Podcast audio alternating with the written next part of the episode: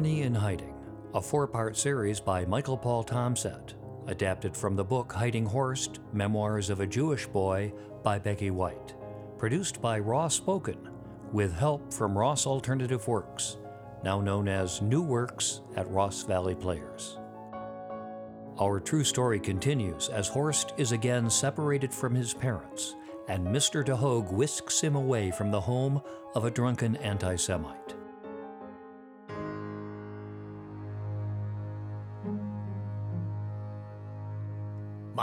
Mind started racing. I was worried about my parents, and Dumb Lane tenaciously invaded my thoughts. We waited in a very crowded trolley station.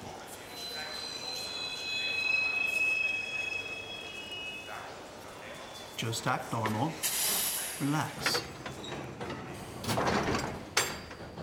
They searched several buildings on my street. Gestapo stormed the building where we live, too.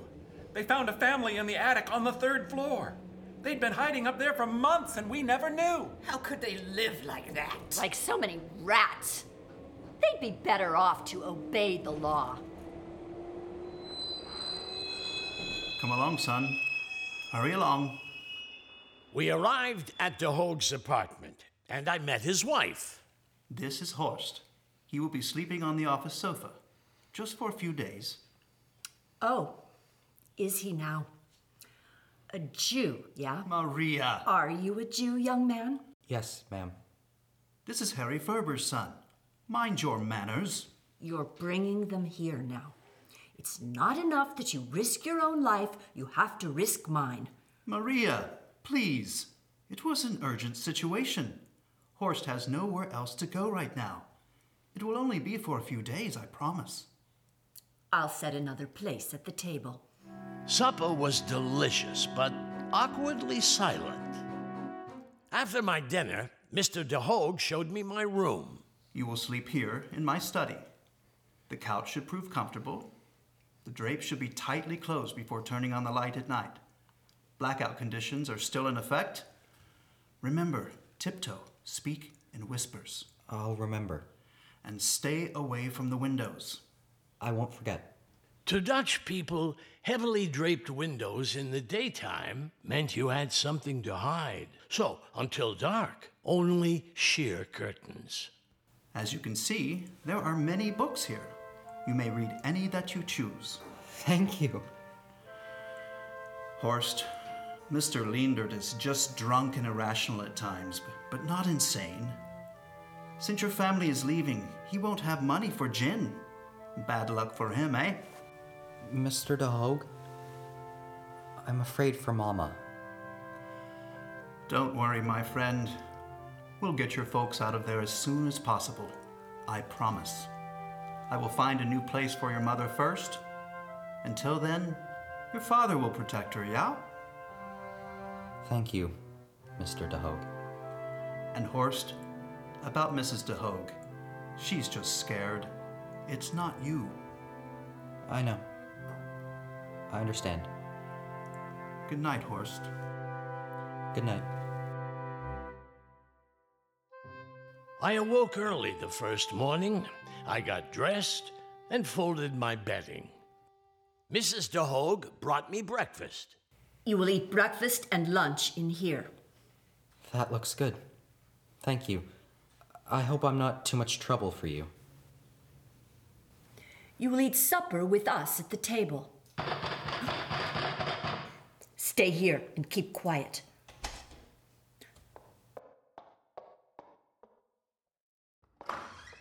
Dorche, do come in. Any news at all? No, not a word of my Hendrik. But Jost is dead. Ella is hysterical. She just received word yesterday. Why did Hendrik have to get involved? You should be grateful that your husband has better sense. I told Hendrik not to help those damn Jews. It was just a matter of time before they were arrested anyway. He was just postponing the inevitable. Just thank the good Lord that he's still alive. Well, being sent to Mauthausen is a death sentence, isn't it? He'll be all right, Dorche. He'll come home after serving his sentence.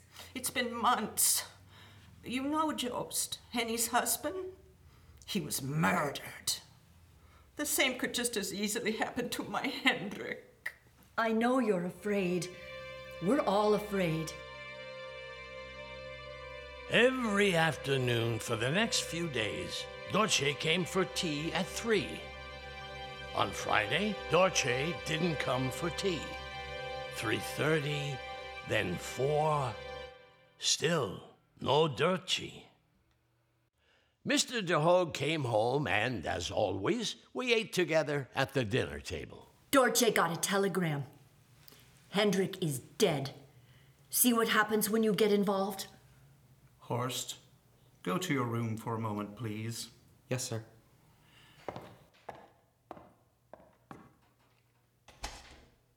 If a man is faced with the opportunity to stand up and save a life, but instead remains seated in fear, when his life is done, what will he think of himself? Maria, I know you're scared, but please try to think of Horst. No more talk of people dead, okay? In the days that followed, Mrs. De Hoog hardly spoke at all. One evening, Mr. De Hoog had some news. Horst, I've some good news. Your mother is at a farmhouse in the country, and your papa is somewhere in Amsterdam. I'm not sure where your grandmother is placed yet, but she is safe. Oh, I'm so relieved. I have more news. We have found a permanent place for you in Utrecht. I wish I could stay. I would like to keep you here, but I learned today from an informant that this building will be raided soon. It could be next week, could be tonight. We don't know for sure. This is no longer a safe place for you. When will you take me away? I won't be taking you this time. Tonight, someone from the underground is coming. Maria, could you get that, please? So soon? You're not safe here. Thank you for everything. You are most welcome, Horst. It's been a pleasure. Here he is. Hello, sir. This is Horst. Tonight you are Wim. If we are questioned, you are my grandson. That should be easy. Good luck, Horst. Thank you, Mr. De Hoog. And thank you, Mrs. De Hoog. I'm going to miss your cooking. You're welcome, Horst. Come along, Wim. I have a garden of flowers and vegetables. It's too late for the green tomatoes to grow red and ripen on the vine. The first frost. After a long train line, listening to every intricate detail about the old man's tomato garden, we arrived in a wealthy neighborhood in Utrecht. All the houses looked the same. The old man led me to one of them. Welcome. Welcome. Come in. Pete, this is Horst. Hello, Horst. You must excuse me. I have some work I need to finish up. Let me fetch my wife and she'll settle you in. Grace? Thanks for bringing me. Good luck with your tomatoes. Oh, good luck to you, young man. Good evening. You must be Horst. We've been expecting you. I'm grateful, thank you. Goodbye, sir. It's not goodbye. I'll see you again. I'll come back once in a while to check on you. I'll bring you letters from your folks. Thank you. Grace led me to a small yet comfortable room. No warm scented summer haystack could have been more inviting. Thank you. Certainly. Tomorrow you shall meet our baby girl, Hanny. Good night, Horst. Get some sleep. Good night. I slept well that night. Most of my days were sullen and solitary. Pete worked long hours, and when he was home, he rarely entered my room. I seldom saw Grace either. Hanny was a miniature version of her mother. She would peek into my room at times. Gretchen may have thought that Hanny was disturbing me, but she was not. I was lonely and longed to play, even with a two and a half year old. To fill the hours and minutes of solitude, I studied. When I asked Pete for permission to read his books, he laughed. Knowledge is free, but you must fill your own container. Thanks to books, I endured the dull, lonely days. When not reading, I would practice the piano. Now, of course, I did not have a piano, nor could I play it if I did have one. But I would sit at the desktop or table and imagine piano keys in front of me and finger the notes, hearing the music in my head, like so.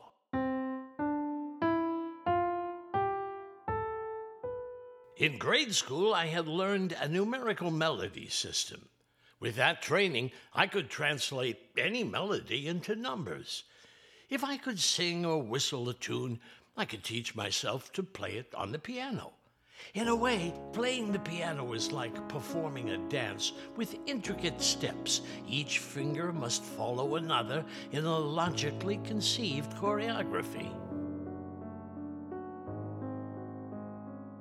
As winter wore on, Gretchen began to suffer more severe headaches.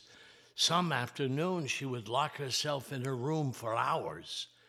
That was when Henny began coming to my room to play. I taught her little songs and sometimes played with her toys. She especially liked to climb on my back and ride me like a horse. Again, Ross, again! I don't know if she called me Ross because she couldn't say Horst or because Ross is the Dutch word for horse. Whatever the reason, the name stuck. One evening, Pete came home very late. The walls were thin, and I woke up to them arguing. It's late. I was worried. I'm sorry, Gretchen. I've one of those terrible headaches, and I needed you. You didn't even telephone. I didn't want to wake you. I'm sorry. I've been shopping. Shopping? In the middle of the night? The black market never closes, my dear.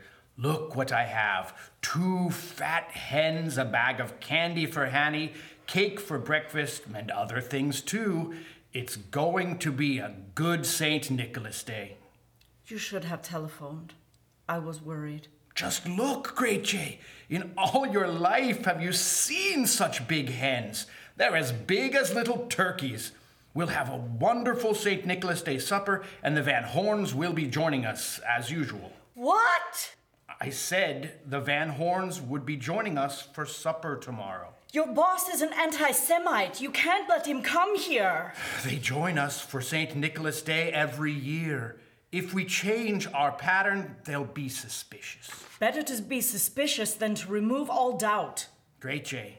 We must act normally. I'll ask Mr. Van Horn to say grace, then I'll toast the day, as we have always done in the past. After supper, they'll go home, and no one will be the wiser. And what about Horst? We'll just have to hide him. The broom closet will be safe. What if someone opens the closet door and discovers him? I'll lock it. This is just too dangerous. Tomorrow was St. Nicholas Day, and I was to spend the day in the broom closet. After a quick breakfast, they told me about the evening plans. We're sorry, but you must hide in the broom closet. It's the only safe place. I understand. Hanny, do you remember what a secret is? Uh huh. Well, we're going to play a little game. Horst is a secret. Okay, Horst, let's get to the closet.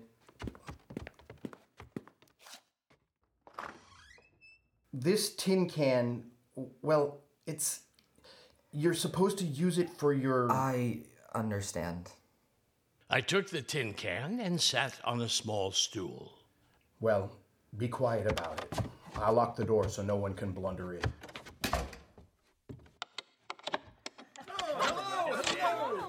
Welcome. Welcome. Oh, how do you do it, Grace Shea? Year after year.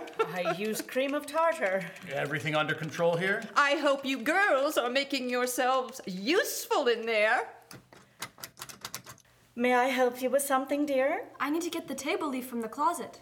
Ah, what a clever girl to remember where we keep it.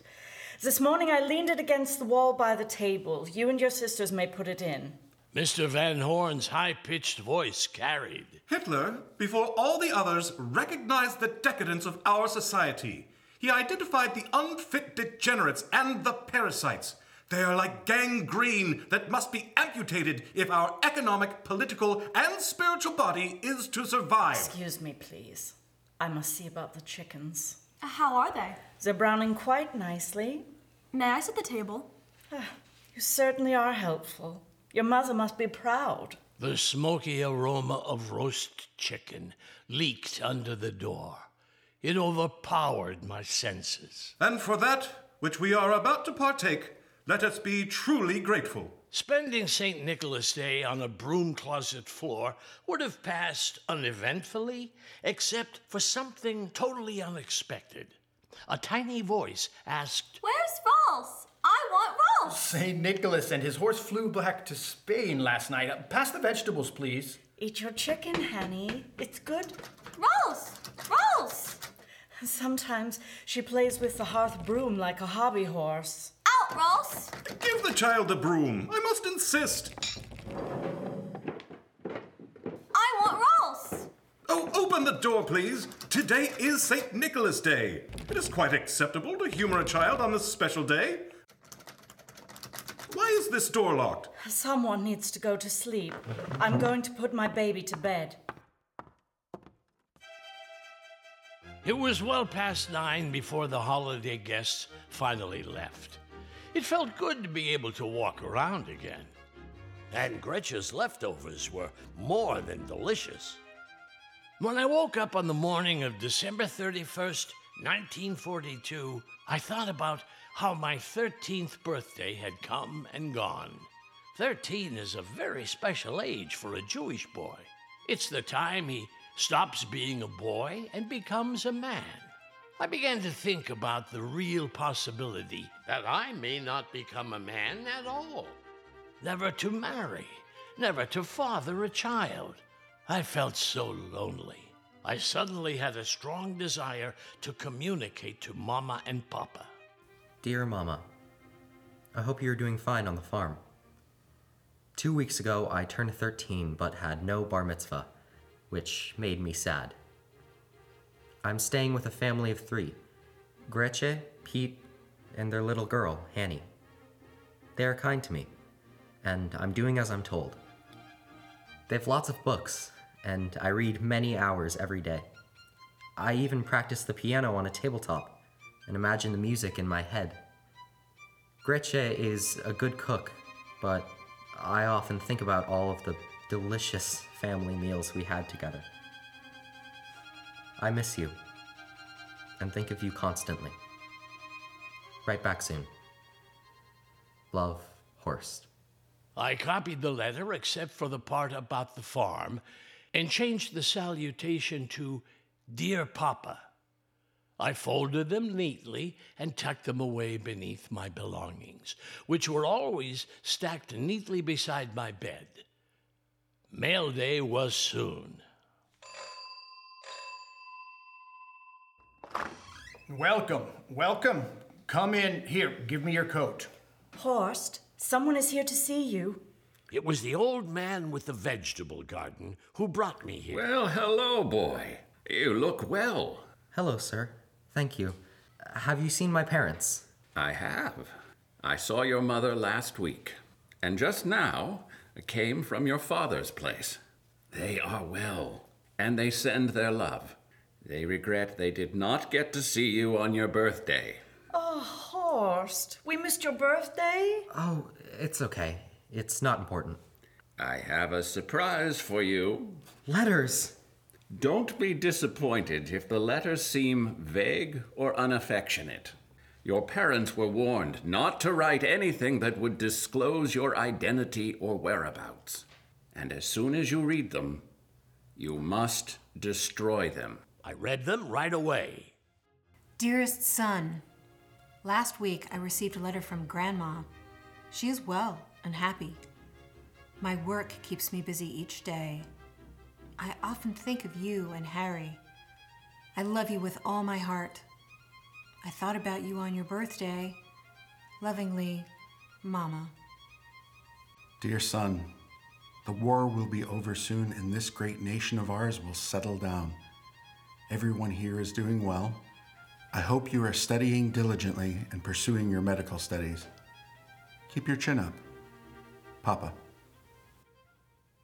Wait, I have some letters. Would you please give these to my parents? I must read them first.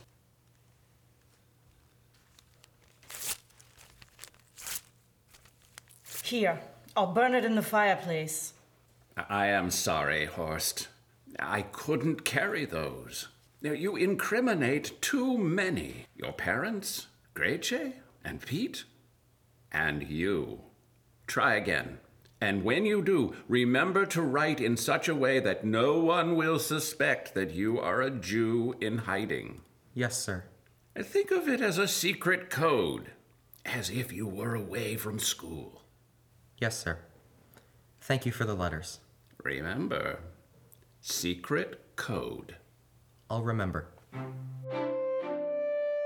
Early in February 1943, Pete entered my room for the first and only time. Horst, I have some good news and some bad news. What is it? Good news first, please.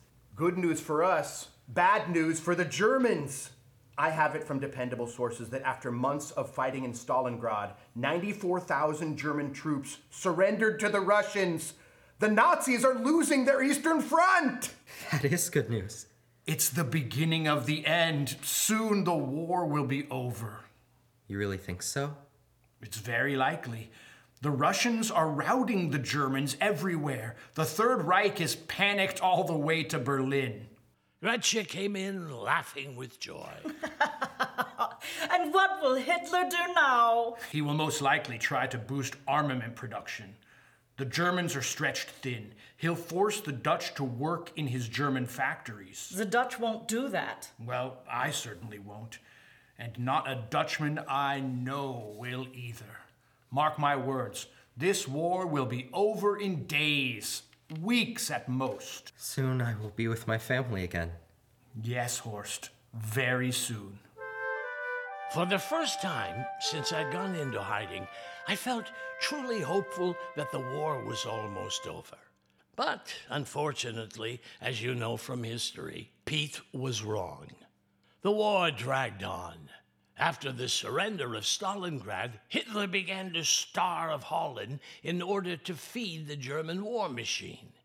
So now we had even less food, less fuel. Small allotments for each person were carefully monitored. Pete would buy food on the black market, and Gretchen cheerfully stretched the small rations. By the middle of February, Gretchen was just serving two meals a day. One night I was woken up by a rant Pete was having after an evening mass. The German work camps are not what we've been told. They are something else entirely. Shh. You'll wake Horst. It's inconceivable. Shh. For months, the Catholic Church has denounced the deportation of Jews. Tonight, from the pulpit, Father Clemens condemned Hitler publicly. He not only sealed his own fate, but his whole congregation. None of us condone these wartime hardships, but the Germans need the Jewish labor force. Aren't they doing the same thing by soliciting Dutch workers? Oh, Grace, it's different with the Jews. Recently, the Germans have been deporting elderly, sick people from hospitals and babies from orphanages. What kind of factory work can they possibly perform? Isolated cases, exaggerations. No, they're not isolated cases, no exaggerations. Those shipped to concentration camps are never heard from again. Not one of them. How do you explain that? I can't explain it. I can. The Germans are systematically exterminating Europe's entire Jewish population. I'll Propaganda?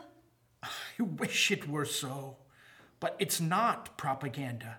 It's not just Jews in Holland. They've been deporting Jews throughout Europe. We've buried our heads in the sand for far too long. No telling how many millions they've murdered. If this is true, we must get away. I know how you feel, but we have no choice. Escape is impossible. To the south is Belgium, occupied by Germany, and to the east is Germany. Where would we go? The sea? We could take a boat to England. Not an option. First of all, we have no boat. Secondly, even if we did get one, we couldn't avoid the coastal patrol. Then what we do? What we have been doing. When the war ends, we will see. Maybe we can move to America. And what about Horst? For now, we are all safe. Promise? I promise. Go wake Horst. Horst, the closet, hurry! Wait, it's all right. It's the underground. This is Horst. Hello, Horst. The Gestapo are on their way. You will go with me immediately. Where? I will show you. I wish you luck, Horst. Thank you. Thank you both. You're welcome. Will you kiss Hanny goodbye for me? Yes, of course. Horst, it'll be all right. Just go. Come on, son. We have to go now. Our lives are at stake. Goodbye, Horst. We'll stay off the main streets. Just do as I say. Quick, duck in here.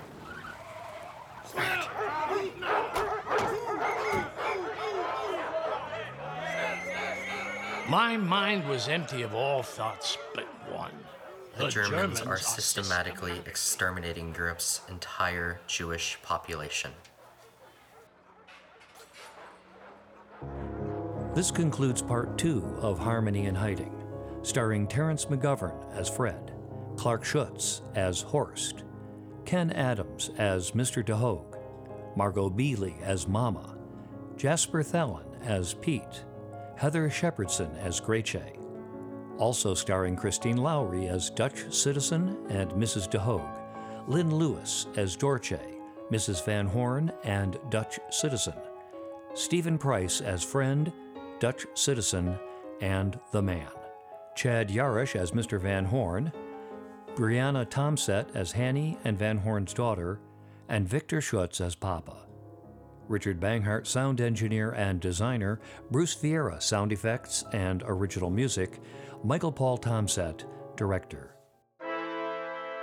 A special expression of gratitude to Ross Valley Players of Ross, California and Marin County for allowing us to record at their facilities.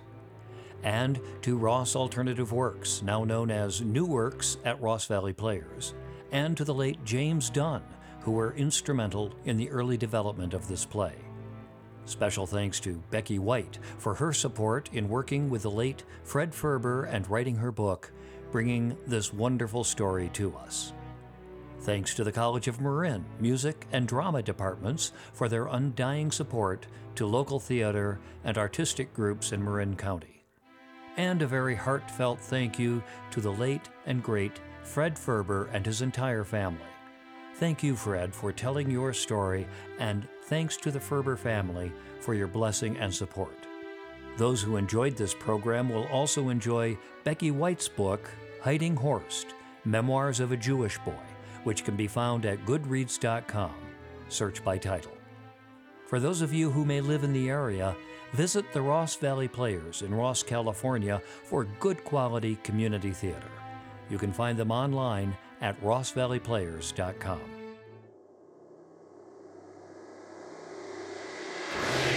Raw.